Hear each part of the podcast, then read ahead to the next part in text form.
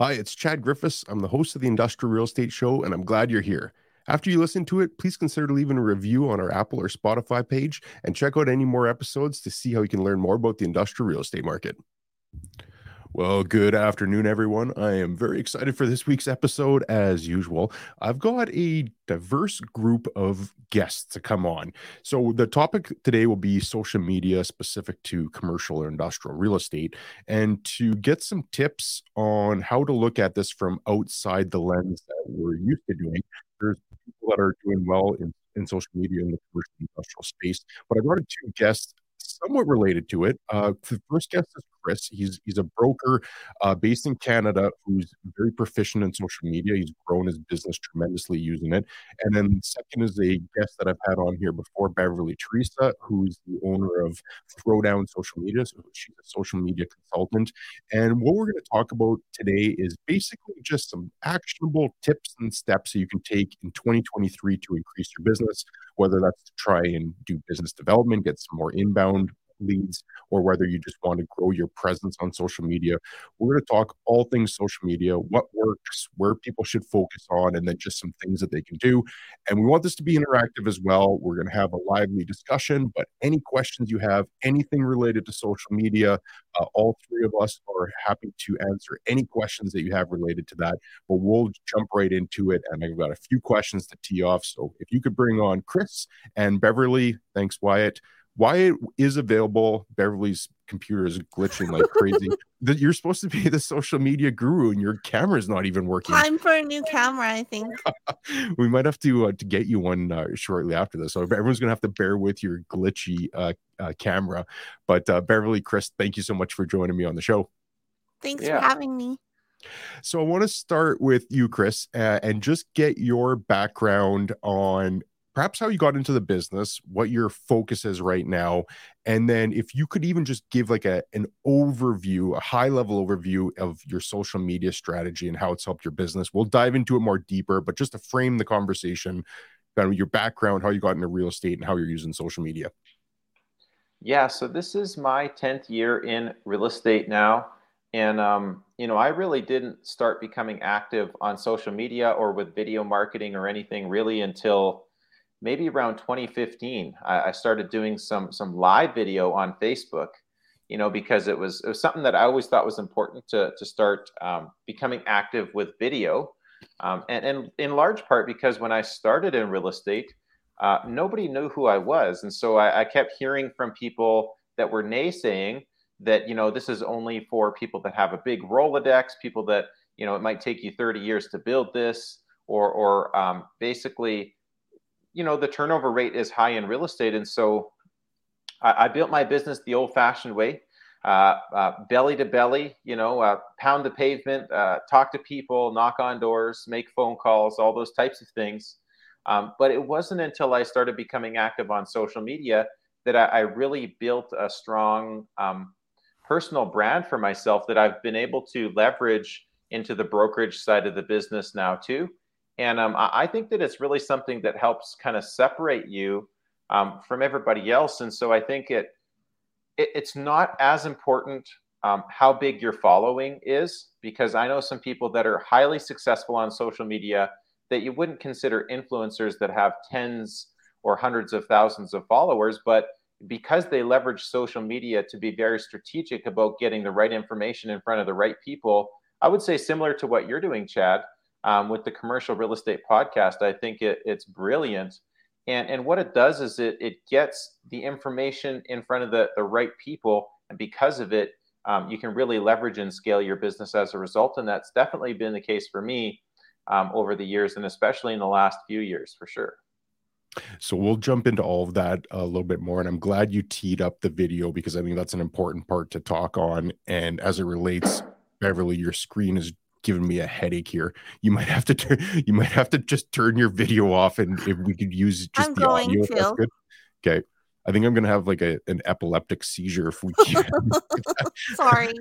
So everyone's just gonna have to imagine that uh, that Beverley's there. She's here in voice, but we don't get to see her. But Beverley, can you? And we've known each other for a long time, so I know your story quite well. But can you share your story as well? Because you actually have direct experience in the industrial real estate space before you got into uh, social media as a consultant.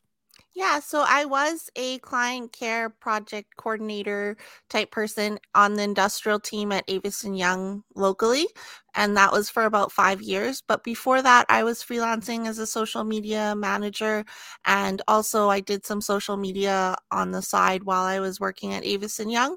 And then I started the social media department at one of my province's largest digital marketing agencies, and from there I started my own business. So I'm really familiar with this space. I have a couple of I have a developer client and also a real estate in or industrial real estate fund um, client as well. So I take that experience and apply it to their accounts as well. So we've got a couple of bona fide experts here. Uh, Beverley, who has experience in the space and is now actually working actively with industrial developers and and a fund. Chris, who's using uh, uh, social media to grow his business. And like you, Chris, I, I wanted to piggyback on that comment. Is I I really only started getting into social media a couple years ago myself, and and I heard a lot of those same comments about the, the space is saturated. It's all like the big channels or big accounts that control everything and it's just wasting time. I heard all of that as well. I heard all of it when I started the YouTube channel. People uh, thought that might be wasting time or it's inefficient. And I, I just thought if there's an opportunity to connect with people and I can share my experiences and share what's worked for me and still be curious, uh, because as, as much as I think I can contribute, I think I also extract that much value back by being on the consumer side of social media. So I, I, I think that there still is a wide array of opportunity uh, for that.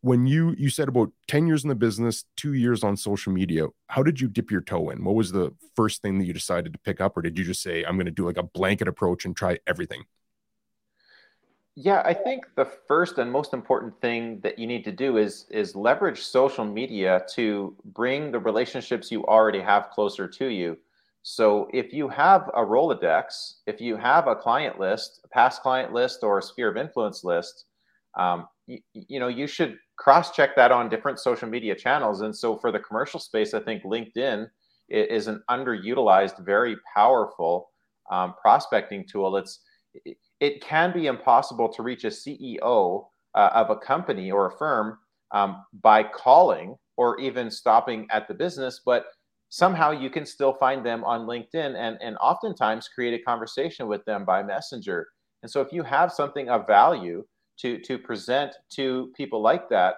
Um, not only can you put content in the news feed so that they can see it, but but you can contact people that you wouldn't otherwise. And so the first thing I think that you should do is use it as a method of um, additional prospecting. And you don't need to be an influencer to do that, but you can definitely access and impact people in a way that you wouldn't be able to do otherwise.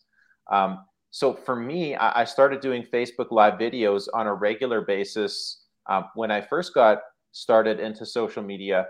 But my honest advice to people would be pick something that you can stay consistent to for, for your content strategy um, and, and stick with it. And, and then another very simple first step is what I'd said before. If you're going to call people once a year or a couple times a year to keep in touch, well, use social media as a multiple uh, uh, an alternate method of contact so that you can be in touch with your people on, on a, a different perspective and a more regular basis um, w- without you um, feeling like you're you're you know maybe uh, a little doing too much outreach. You're you're essentially becoming omnipresent um, and top of mind to the people that are most important the, the people that that know like and trust you already. So just making sure that um, you, are having a more impact out there in the community that you already serve. Love it. I think that that is such great advice to offer on that. And I want to get Beverly's take in a second here, but I want to see if I can extract something. I, I think you were alluding to it on the message that you were sending, because I'm sure we're all familiar with accepting a connection on LinkedIn or or following somebody back on Twitter, and then you instantly get a DM back, uh, which is a boilerplate message about how great they are, and it's not personalized at all. I, I'm guessing when you're sending a message, it's personalized and you have something to offer or what could you share like what an example of of the message that you might send to someone would look like yeah i say generally speaking i, I don't always approach conversations by message with a, a, sales intent. I always approach it first with a relationship first. And it's kind of like going to an in person networking event. You're going to meet a lot of high profile people, but you might not be their real estate person, especially if they're if they're highly well connected in your community. But there's always an indirect benefit where they might introduce you to a, a lender that gives you direct access to a new project as an example, even though that person that you met has been dealing with XYZ agent for their entire career and might continue to do so. Um, they might also introduce you to um, a, a, new junior that you could bring onto your to your team or your group.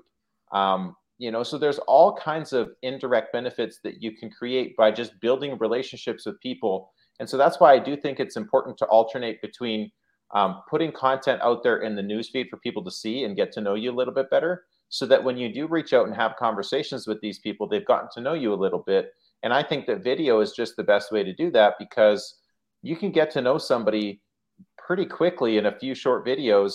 Um, and, and you can do so at your own leisure versus getting on the phone and, and getting into detail with somebody um, can can actually take a lot more time to do and um, and can be less efficient depending on um, you know what type of content you're putting out I want to get into content ideas so that people can actually have like a roadmap on what they could produce in the future. But Beverley, I'm guessing that everything Chris is saying is music to your ears. Yes, I definitely agree with Chris across the board. Um, I think there's a way to finesse your client or your lead prospect um, when you first connect with them on LinkedIn without having to send them a direct message. Because I think a direct message right when you connect with someone is definitely a turnoff. So going through their page and their posts, maybe commenting on a couple of posts, liking them, sharing them even, um, and then also like you can slide into their DMs after maybe after like a few weeks of that and also i think to not forget that linkedin and twitter and all these other social platforms is a great way for you to keep in touch with your current and existing clients and past clients. Um, so when it's time for that renewal they actually think of you you're top of mind. They're like oh i always see chad or i always see chris on linkedin all the time. I should reach out to them because our lease is coming to an end or something like that. And as well as um, how you can take the person away from social media and import them into your email list as well because people are more inclined to open an email versus click on a post on social media. Yeah. That's a really great point actually Beverley and and the funny thing is you never really know what could potentially happen with your social media account. Exactly. Um, but your email list is something that you actually tangibly own so um, I think that's definitely overlooked by a lot of people who build a big network on social media that you need to be collecting contact information and keeping them in an organized file that you actually own.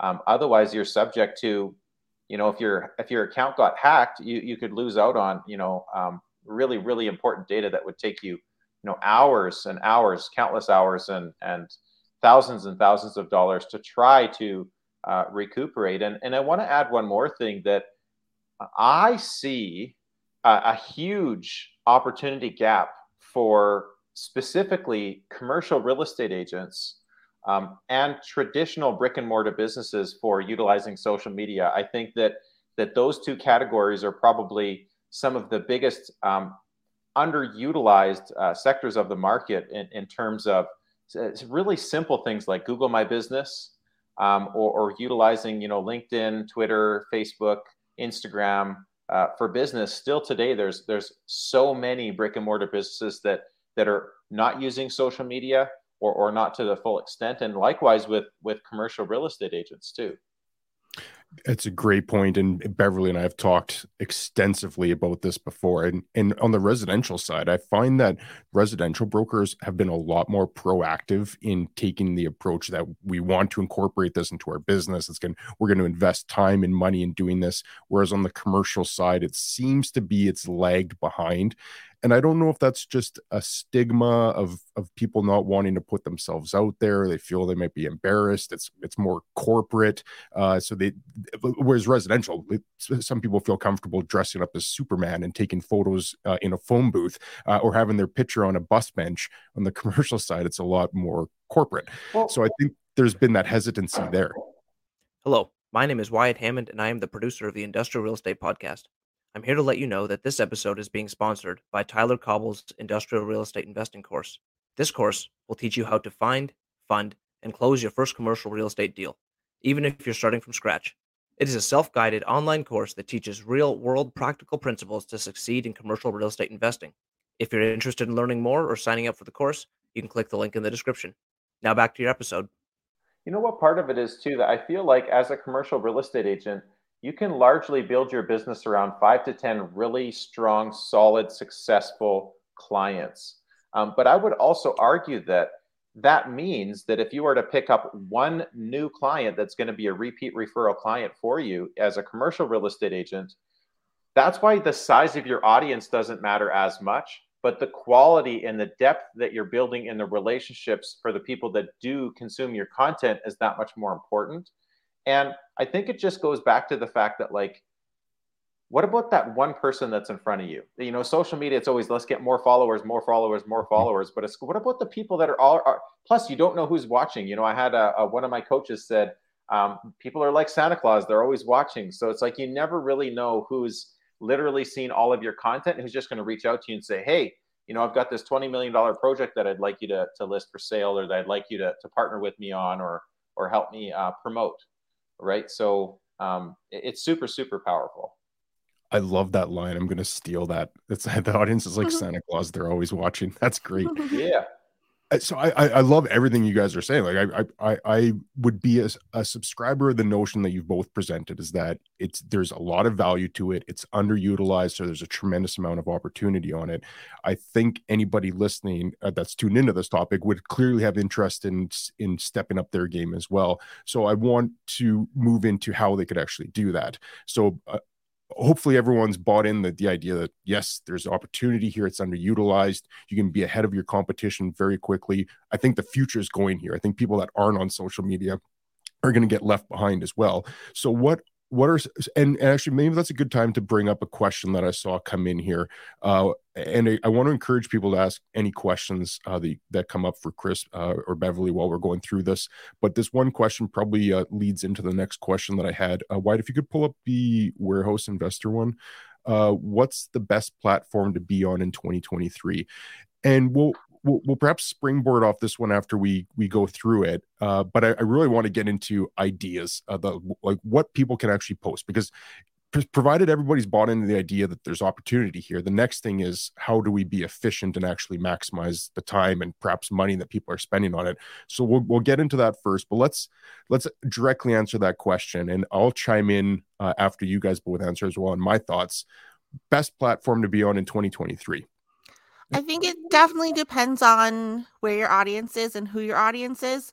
Um, if you're targeting the older generation, I would say Facebook or LinkedIn. And probably for commercial real estate, I would focus more on LinkedIn and possibly Twitter. But if you're if you're targeting like if your ideal client is someone looking for a space and they are like a startup tech company and the founder is a younger person or the decision maker is a younger person, then maybe looking at Instagram or even TikTok. Um, but it definitely depends who your audience is. I think LinkedIn right now is probably the strongest place to be for in commercial realtors.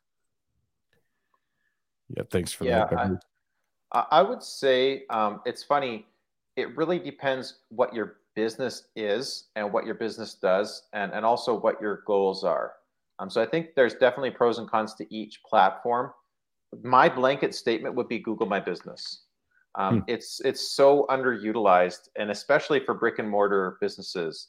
I mean, it, it's it's probably the simplest and easiest one to implement, but but probably one of the um, most underutilized. And so it's like, yeah, of course, you can collect uh, Google reviews, but you can also utilize that to leverage your um, your your search engine optimization in a way that you could never ever do with a traditional website without years and years and years and years uh, of driving traffic to your website Um, and then as well, there's a post feature that, that you can put uh, content on, and there's also um, a products feature that you can do so as well. And so I would also encourage, I think one of the reasons why um, traditional brick and mortar businesses or, or other sort of bigger firms don't do as much social media is because um, I, I, do, I'm a big advocate for video. And to do so, you have to have somebody who's the face of your company. Um, and a lot of times people like to be behind the scenes. And so I just encourage people to step out because social media is a powerful tool when you're building relationships with people. And so if you can be the spokesperson for your business, or if you know of somebody that would be a really great spokesperson for your business, then um, getting on video and just one of the really easiest, simple um, content topics would be frequently asked questions. Or how about this? Next time that you're in person having a regular conversation with a client, uh, existing new client, past client, or business partner, and just write down the questions that they ask because guess what? It's probably the same questions that every other client asks. And then uh, write down your answers to them and then do a separate video or even a blog post um, answering those questions. And that's just, I think, a really easy first place to start for like what to put out on on social. It's just your everyday stuff. I hmm. totally agree with Chris. Um, also, like I've worked with another large, like international commercial real estate firm, and with them, it was a matter of basically forcing some of their agents to be the be on camera for their team and they talk about uh, market updates things like that as well in addition to frequently asked questions and i think that provides a ton of value and also just to note that if you are thinking about doing video i would recommend batch filming so maybe doing three or four videos in one sitting as well as making sure that you have closed captioning on those videos. Yes 100% agree with that and that's the other next problem is time management right? It's like oh well there's so many different things you could do on social media so there's all these excuses of why not to do it. Well sit down and record 61 minute videos. How long would that take you to do right, right? but you have to have the content topics at, ahead of time and then you have enough content for that entire month or two. Um, you know and likewise with youtube yeah, and and the part I love about video, and I credit Beverley for actually getting this YouTube channel and this podcast mm-hmm. exists because of Beverley, who encouraged me to do it a couple years ago. Uh, my workflow is pretty straightforward. I have a uh, I use one my, uh, Microsoft 365 OneNote, and I just have a whole bunch of different video ideas.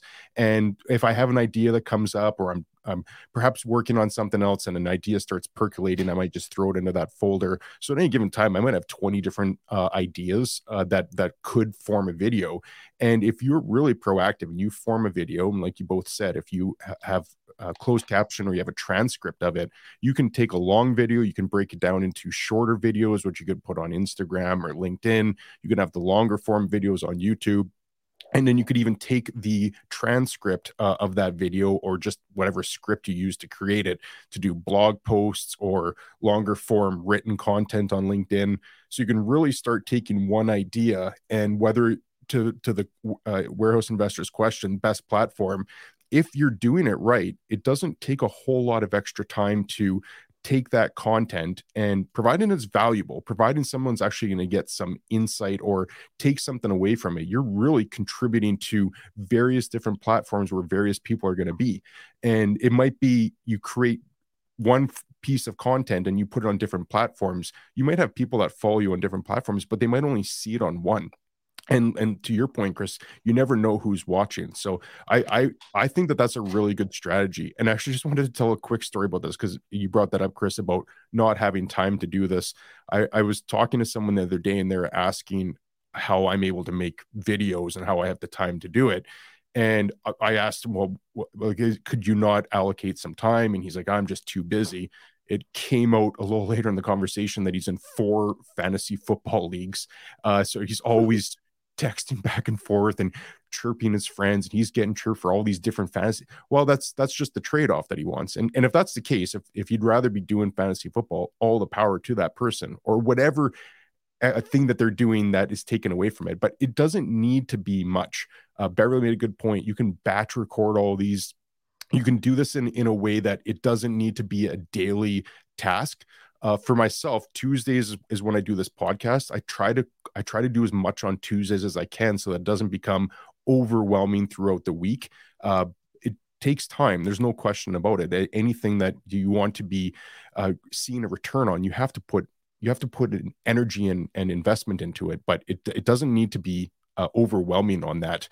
And actually, I had a I see Ron joined in. I want to just get to Ron's comment real quick because he he has an interesting story too uh, YouTube and Twitter, and Ron's active on both. So Ron's a lawyer out of Dallas. I had a chance to actually meet him when I was in Dallas, and he's got a YouTube channel and he's on Twitter. And I agree with both. Actually, I'm leaning more towards Twitter right now over LinkedIn. Uh, as as strange as that may sound, has nothing to do with Elon Musk buying Twitter. It's there. There's a community on Twitter, uh, hashtag retwit R E T W I T, which is growing in a crazy amount over the last six months. And it's really a community of anyone ranging from a new broker all the way up to seasoned investors and developers who have millions of square feet worth of, of projects. And they share all sorts of information on there. And it's more of a dialogue where some of the other social media channels someone posts something and then maybe there's a little bit of chatter in the in the comments uh, on twitter it really does become a, a, a two-way dialogue uh, so I, am really liking Twitter right now, and I encourage people to check out and just follow some of the pe- people on the hashtag retwit. Tons of value on there. Uh, but Ron, if you're still tuned in, uh, Ron did a video. So he's a lawyer and an investor in Dallas. He did a video on, uh, I, I, believe he, he did it on a Mandarin speaking lawyer. And uh, interestingly, there was before he put it out, there was someone that was ranked really high and I believe it was within a couple weeks of him putting that out there that his that video of about a Dallas lawyer that speaks Mandarin uh, was first. That because YouTube's owned by Google, uh, all that search engine optimization that you mentioned, Chris, is it, it, if you can tap into that network and and really get ahead of it there's a lot of opportunity to not just get social media engagement, but you actually start ranking in search terms. Uh, so if for that one, and and Ron, um, if I missed anything in there, please please chime in and let me know if uh, if that was correct or if I had uh, any of that wrong. But uh, I, I, for everything you guys said, is you're building a community, you're prospecting, you're staying in front, that top of mind awareness. Add in the fact that you can also have uh, the ability to rank in search engines. I mean, it's it's a very very powerful tool. Uh, so yeah, again, Ron, let me know if I missed anything. A uh, couple other questions, uh, if you could pull those up, Wyatt. Uh, Neil, leadership to wealth. Thanks for joining in. Uh, when you started making content, what was the hardest thing about it, and how did you get better at that thing? Great question. Uh, uh maybe I'll start with you, Chris, and then Beverley after. I think it's like anything else, and actually, this leads right into that comment that you made as well. So Gary Vaynerchuk, um, he he sometimes uh, gets grief from people because he posts too often. And so I, I post quite regularly, but but Gary Vee says you need to be consistent. And if you up your game on volume, um, you, never know which piece of content is going to be that next piece that could change your life. Like is what is exactly what you're talking about, ranking uh, really high on Google or something that goes viral. But I think what what's most important is that you pick something you can stick to. And so it's like you know if you're if you're successful in any area of your life with any skill it's exactly the same thing and so when you start on social media it's just you know one post per month doing a market update and it could even just be a text post you know and then eventually you could put a photo to it and eventually you could start going on video and just build it from there. But i think what's important is that you stick to it. And like what you said you know tuesdays is your day. So so doing it that way. But i want to actually add one other comment too um, that especially brick and mortar businesses, you already have staff. So who, who's on your payroll that is like Generation Z, that's like somewhere between 20 to 25 years old? Guaranteed they have skills that pe- other people generally don't have. They have exceptional skills when it comes to video and technology and social media, and they understand the algorithms and what gets engagement and how to get which camera angle that looks natural. Um, so utilize those people. I know restaurants that are doing extremely well just with their staff that are taking pictures and uploading it to their Instagram stories and and tagging different people and things. And so um, that's a big deal. And then look at your marketing budget, your advertising budget. If you're old fashioned in the way that you're spending money on flyers or radio advertisements or anything that you can't tangibly put a return on investment for, maybe take a small portion of those investments and uh, use it to dedicate, whether it's a portion of your um, spend on staff um, or, or, likewise on advertising or maybe both to to have somebody spend a significant portion of their time on social media creating and putting out content for you and you can do that locally and you can also do that abroad. Um, i think that's one of the best ways to make it so that you can be consistent without having it be a daunting task for you. Very well said. I agree with chris like consistency is key and you can post a lot for sure um, to try and and see which one which post works which post doesn't. But i think one of the things that we have to remember to focus on is quality of the posts as well. Like mm-hmm if you are like, I want to post five times a week on LinkedIn, um, making sure that each of those five posts has something of value or is educational or entertaining or something like that um, towards your audience. And in, instead of like, oh, I have nothing of value to post on Thursday, so I'll just post like this cat meme or whatever. But it's like, well, that doesn't do anything for your audience. So making sure what you're posting is actually quality, and as well as like if you're if you're wondering about starting video, just start filming yourself um, at home with your with your phone like you don't need fancy equipment you definitely do not need a dslr camera you can just use your phone. Um, you can also start with stories on instagram or stories on Facebook or whatever it may be, just short form video and just kind of get used to it and get comfortable being in front of a camera and don't worry about um, screwing up when you're doing when you're talking or anything like that because it can definitely be edited down. Like i think the more you're in front of the camera the more comfortable you'll get. And i also think that um, when it comes to commercial realtors they really need to find a way to distinguish themselves from others. Like uh, Chad was talking about at the beginning of this podcast about um, how the industry or the yeah the industry on social is kind of saturated, et cetera, et cetera. But that's why you see residential realtors dressing up in Superman capes because they're trying to differentiate themselves. But you can use your personality. You can still be professional. Um, just find a way to differentiate yourself from others. Great yeah. points, both of you. Oh, sorry, you're going to add something, Chris. Yeah, I was. Uh, uh the fact that you're doing this podcast, Chad, you know, so you could host a podcast and then you could take that podcast and cut little sections of it out and post shorts. You know, you could take the text transcription and have somebody, you know, edit it to create blog posts out of it. And so, like, one piece of content could end up being several pieces of content if you hire people to help, um, you know, cut it out and, and blast it out. Plus, here's another one what about the the events that you go to or that you host as a brick and mortar business or as a commercial real estate person? It's like just bring a video, bring a, a photographer with you or a young kid with a phone. You know, it doesn't have to cost you a whole lot of money, and get them to start recording the things that you're already doing. You know, it really can be that simple. You don't even have to host a podcast. You could just start going on other people's podcasts and doing exactly the same thing. So it, it, I think it's just um, what is your goal with social media? And then um, you know picking a strategy and and maybe you know maybe modifying it every so often if you're not getting the results you want. Beautiful point and actually i want to go transition into the podcast topic for a minute because i see that uh, gerald uh, joined in uh, so if you could pull up that comment uh, real world of real estate. Uh, hi, Chad and Chris and Beverley. You didn't uh, see in the thumbnail. I forgot to include Beverley's picture in there, so I might have to do an edit on that after. Uh, checked out a few of Chris's videos. They're great. Any thoughts on the best way to deliver a newsletter? So let's just hold that thought for a second because I actually want to, and we'll circle back to that question that Gerald had. But Gerald actually has a podcast, and I've been fortunate enough to be a guest on his podcast a couple of times real world of real estate uh, does a great job on it so we'll we'll put a link in that uh, to the end. I, I want to actually highlight a few people that have joined in. Uh, Ron will put a link to his YouTube channel. We'll put a link to Gerald's uh, podcast. I love the point you made, Chris, about podcasts because I, I couldn't agree with you more. The I'm in the last two years, roughly since the time that I started doing a podcast, I've become a huge fan of podcasts myself to the point that I don't even watch a lot of TV. I don't even listen to a lot of music anymore because I just, I'm always listening to podcasts.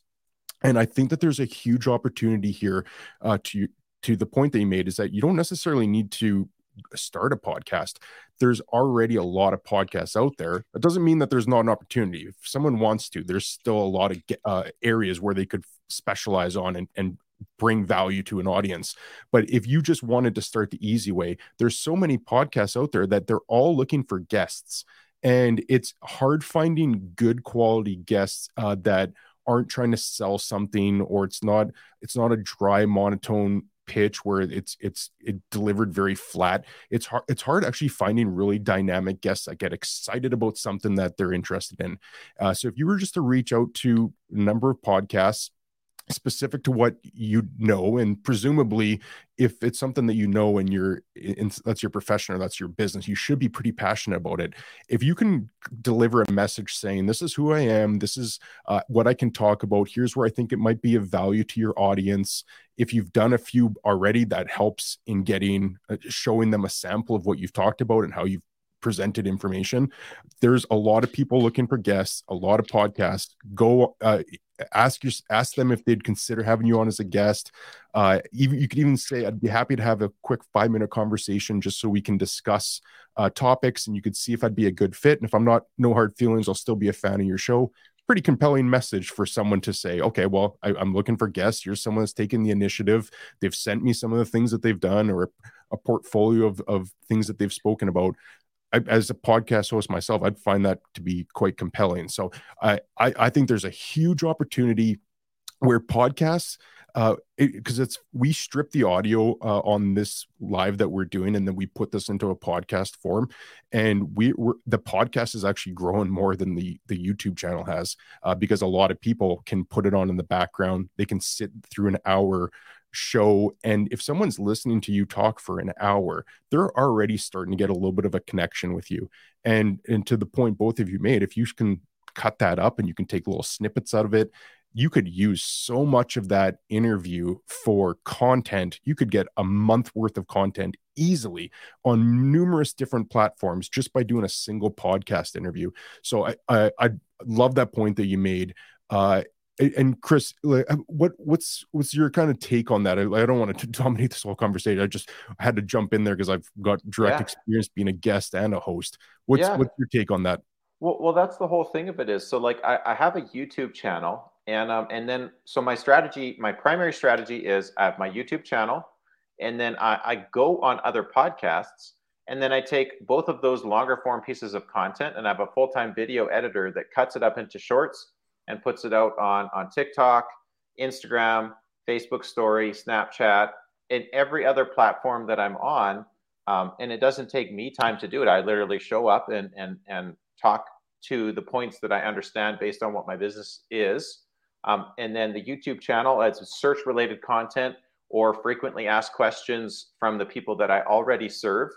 And and really then strip strip the um, audio out of there, create transcriptions to create text related posts, and it's really just all repurposed um, from you know the longer form content. Now, I mean, yeah, you could be creative on a regular, everyday basis, doing real time selfie videos and all kinds of creative things, but I just try to simplify the strategy as much as possible. Um, just because it serves my schedule to just be as productive as possible with um, without me having it monopolize every single hour of every single day, you know. One thing I wanted to note is that there is a website called matchmaker.fm and you can actually create a profile on there and podcast shows go on there regularly looking for guests. Yeah, I use that myself and and I've been invited on probably 10 12 different podcasts. Uh, i haven't gone on all of them if it doesn't really fit what i want to talk about because I, I, don't want to go on a show just to hear my own voice. Uh, my wife has to deal with that already enough.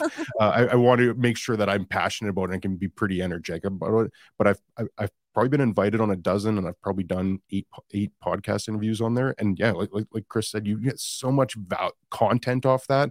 If you're repurposing it, it doesn't need to be this big endeavor where you're spending hours a day on it. Uh, you, you, can really create a lot of content uh, quite simply.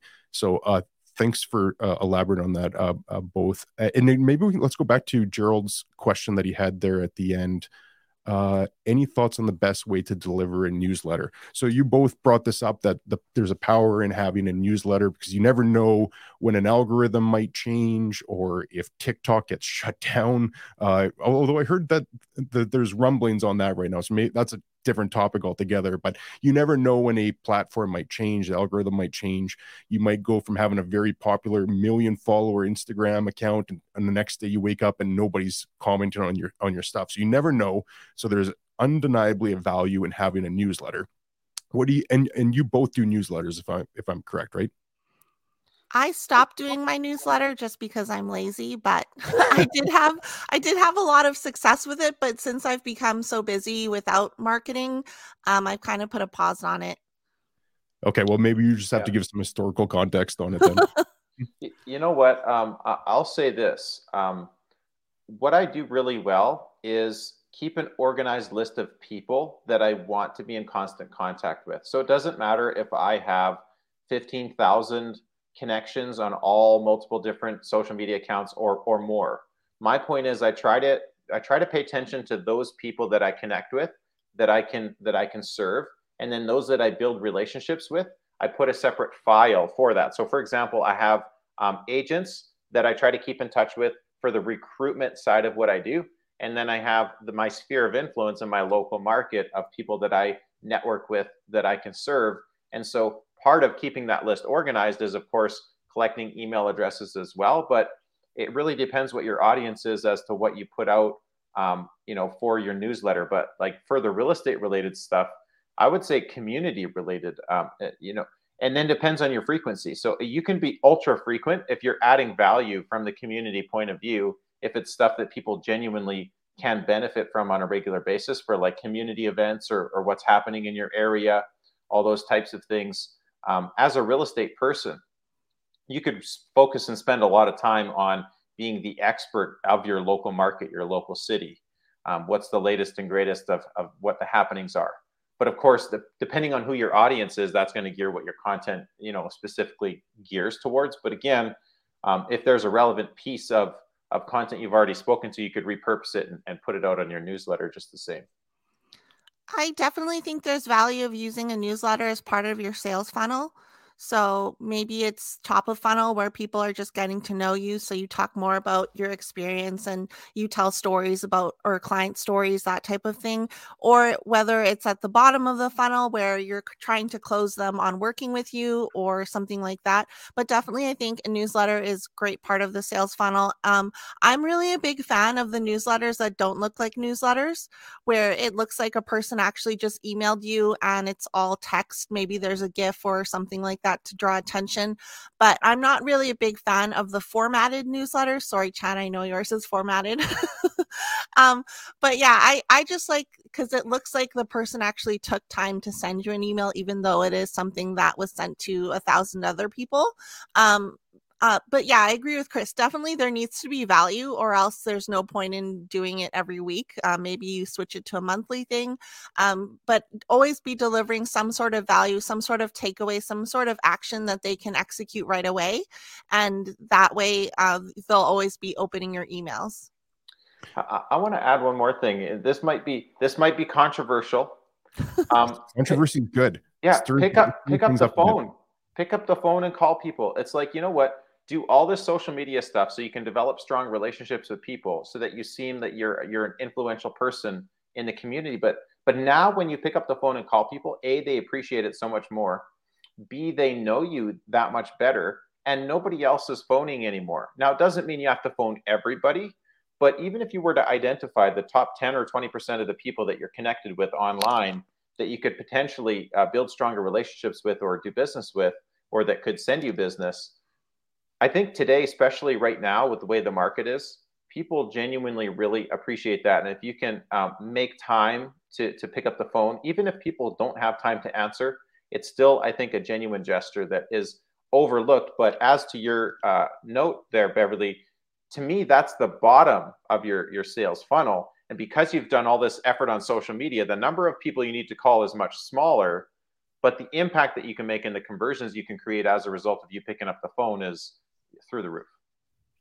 Yeah, and the difference between making a pure cold call with someone that's never heard of you before versus someone that has consumed some of your content or perhaps a good portion of your content, they're going to be so much more receptive to having that conversation with you. So I, I couldn't agree with you more.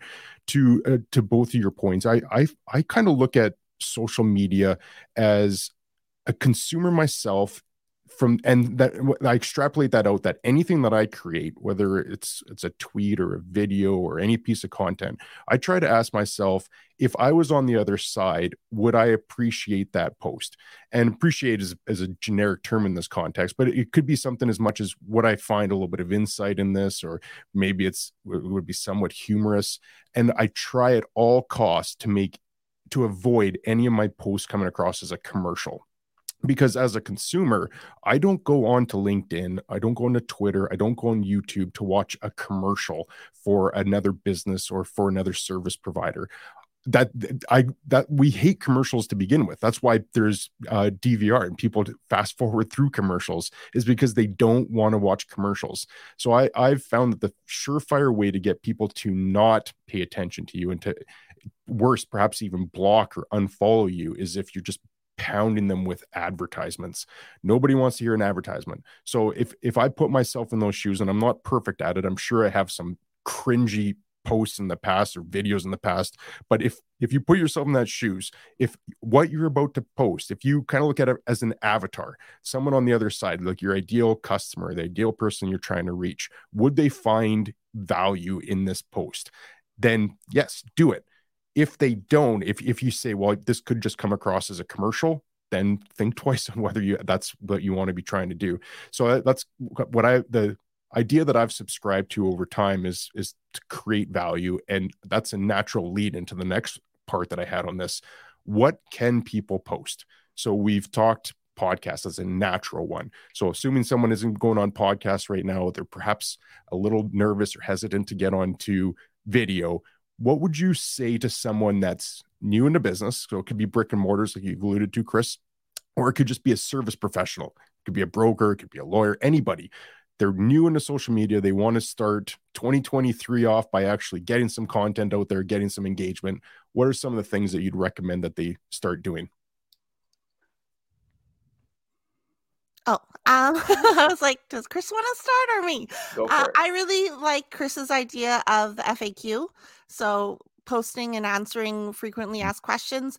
Um, I I always say like if you're trying to brand yourself as the face of your business or representing your business, have someone have a professional take photos of you in your work environment um, or even just like at a coffee shop with your laptop, you on your cell phone, and like more candid type lifestyle photos, and use those in addition to answering frequently asked questions. That's a really simple way to kick it off.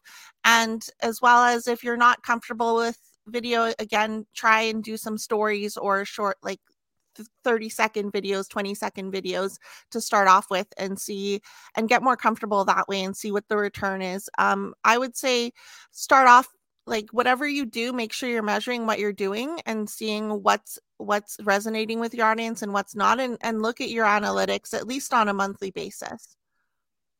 Great points. Yeah. a couple topic ideas come to my mind is um, like i mentioned before anytime you're hosting an event, have somebody taking pictures so that you could post those out and you could leak those out. You know, that could be content that that you put out um, on the upcoming weeks. Uh, another really good one, if you have staff, is just meet the team. Um, mm-hmm. have a photo, you know, little caption as to you know what this team member does, um, you know what what they do for the business to serve you better, um, and you know behind the scenes and then as well, you could do testimonials. And then these testimonials could be 10 years old, doesn't matter. Your audience hasn't seen it yet. You could post it and comment on it. Um, you, you, could also do um, fun fact, you know, did you know? It's just kind of like a frequently asked question, but um, those can sometimes be engaging as well. And, and I always say for content strategy, have four pillars for content creation. And those could literally be the four, you know, events, meet the team, testimonials, and did you know? And then just put it on rinse and repeat. So then at least you know um, what avenue you're going for your next post. And then when people see your content, it doesn't feel so repetitive because you have variety in in the content that you're putting out. The g- cool thing about that too is I, I love the did you know and frequently asked questions uh, comments you both made. Frequently asked questions. I, I believe that if one person asks you a question, there's tens dozens hundreds of other people that are thinking it that just haven't haven't asked it so frequently asked questions is a great one i was listening to a uh, podcast the other day think media they're a big social media group uh, mostly on youtube and he was describing he did a video on a frequently asked question and he even just he even set it up saying it wasn't a question that i even thought that much about but uh, they made a video on it. He's had over 50,000 subscribers because of that one video. Uh, and hundreds of thousands of views and it, his channel is monetized so he made 30 grand or something on that video. And that was just answering one question that he didn't even think to answer. So i love the frequently asked questions. That's that's an absolute no-brainer in my mind. And i love the did you know uh, as well ties into that because you can you can use that if you do a little bit of research. So it could be like one thing that i love exploring is uh global shipping as nerdy as that sounds. Uh, like i love reading about the suez canal or the panama canal or, or, these different pathways. So when i when i read into it i'm traditionally doing some research or just reading for general interest but you're accumulating knowledge by doing that. So i've i've made the occasional video about the panama canal or the suez canal uh, just because i had researched it. I took information from it and if you're doing that work anyways, uh, and maybe I'm I'm a big nerd, so I just do it because I I like reading into it. But if you had to just do it as as part of your content strategy, you could extract so much information from that that you could turn it into a couple tweets. You could turn that into an Instagram picture. You could turn that into a YouTube video if you're comfortable speaking in camera, Instagram live, LinkedIn video, like all you have so many different sources of contact. If you uh, content, if you just think, did you know something interesting to your industry that other people might find interesting as well. You can get so much content off of it. So I I, I love it. I, I think you guys have given so much aw- awesome information on this. Um, follow up on that. And there's a question I want to get to from Neil uh, in a second. Uh, we'll get to this because it ties in a little bit. What do you see on social media that you hate? And this can be through the lens of somebody looking at what people do in your industry or people outside of the industry. What do you see that you hate on social media? I hate instant direct messages on LinkedIn. Automatically disconnect with that person. Market flag it as spam to LinkedIn. I don't know if they actually do anything about it, but I'm just like, don't connect, don't bother. Like, I'm like, even if I need your product or I need your service, I am not going to use you because I don't want to be sold to right when you connect with me. I, I, usually instantly block too. I, I used to just ignore it, uh, but then that's just rewarding bad behavior. So right. when someone sends me an instant, it automatically just blocked. I just don't want any of that. So I 100% agree. You know, actually, I'm, I'm going to speak to that as well. So here, here's a perfect example of the opposite approach. I had a photographer um, send me three photos, um, exterior photos of one of my listings that's under construction because that person went through um, enough research to find that I had a listing that had um, photos that were outdated, not just for the season, but also for the construction because we weren't far that that far along during construction. Took three photos, sent me those three photos for free, and said, "Keep me in mind, you know, if you want um, photos of the interior when the project is complete."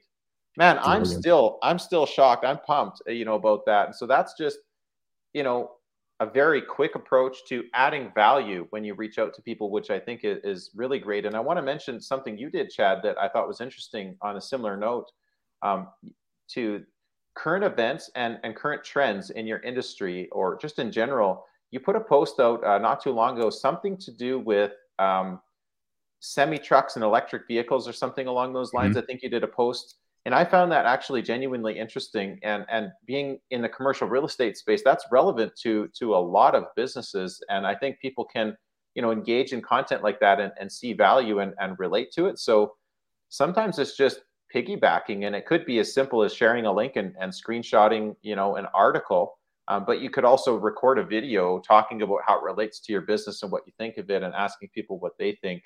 But but to answer your question, um, it's not something I hate but something I think that is um, overused is the bandwagon jumpers. So, yes, residential real estate agents are active on social media, but when you see just listed, just sold, just listed, just sold infomercial all the time, or or this person, everybody jumps on the bandwagon and does exactly the same. It's just vanilla. it's just like more of the same. And so, like, how do you stand out, right? So, I guess at some point you have to put yourself out there, you know, and, and try to put your own spin on it, your own personality to, to stand out. Um, and then, like, like what Beverley said, the link people that say, "Hey, if you need my product, here's a link." It's like, you know, like, uh, yeah, not not not ideal. Yeah, there are.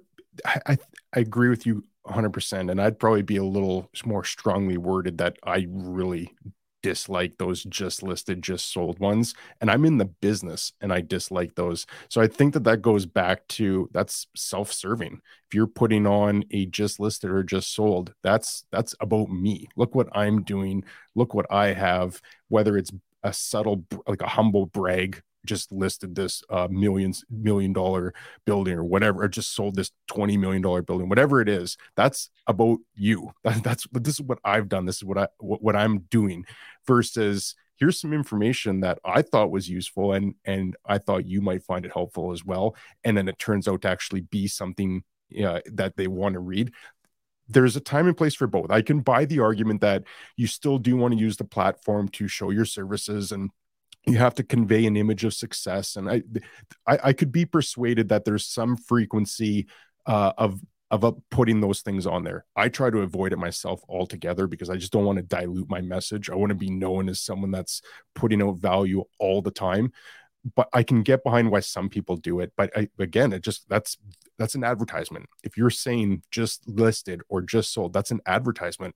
However you want to color it that's that's what it is. So I, I think that there's just there's better ways to do it. Like even if you just listed a let's use a warehouse, you just listed a million square foot building.